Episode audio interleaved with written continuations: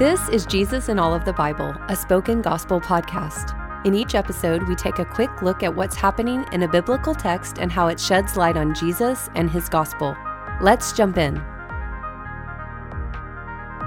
In Matthew 10, Jesus gives his closest followers a special mission and a special authority. He tells them to preach what he has preached and to do what he has done. They are to announce the arrival of God's kingdom and they are to heal the sick. But along with this mission comes a list of warnings people will ignore or reject their message, and they will attack and persecute them as messengers. This mission will cost these disciples more than they can imagine. But three different times, Jesus tells them not to be afraid. First, Jesus tells them not to be afraid because everything hidden will be made known. He links their persecution to his. Jesus will be arrested in secret and killed under a cloak of false accusations, but his identity and victory over the grave would not be hidden when he rose from the dead. In the same way, Jesus promises he will reveal final victory out of their most hidden moments of persecution. Second, Jesus reminds the disciples that they will face some who can kill their bodies, but not their souls. Their persecutors can only do so much. Jesus promises that those who lose their life for his sake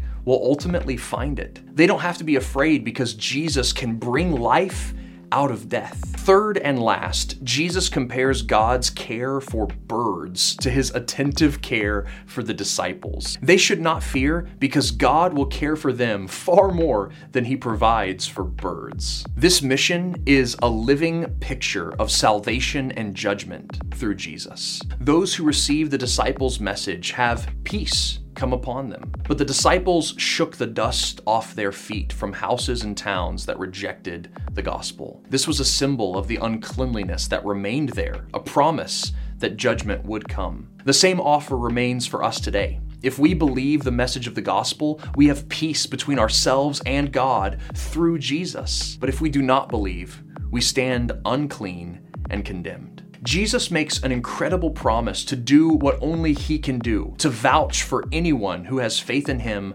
before his Father. This is good news because we cannot justify ourselves before God. But through faith in Jesus, we have a Savior who will proclaim us righteous before God. Now Jesus has called we who believe this gospel to go out as disciples. We are to share the good news and do the good works that Jesus did. We need not fear rejection because God has already accepted us in Jesus. We need not fear persecution because even in death we will find life. And we need not fear scarcity or deprivation because God has provided us with all we need in the death, burial, and resurrection of Jesus. So I pray that the Holy Spirit would open your eyes to see the God who sends us good news of salvation. And may you see Jesus as the Savior who acknowledges his followers before his Father. Thank you for listening to Jesus in All of the Bible. This podcast is created by Spoken Gospel, and you've been hearing from David Bowden.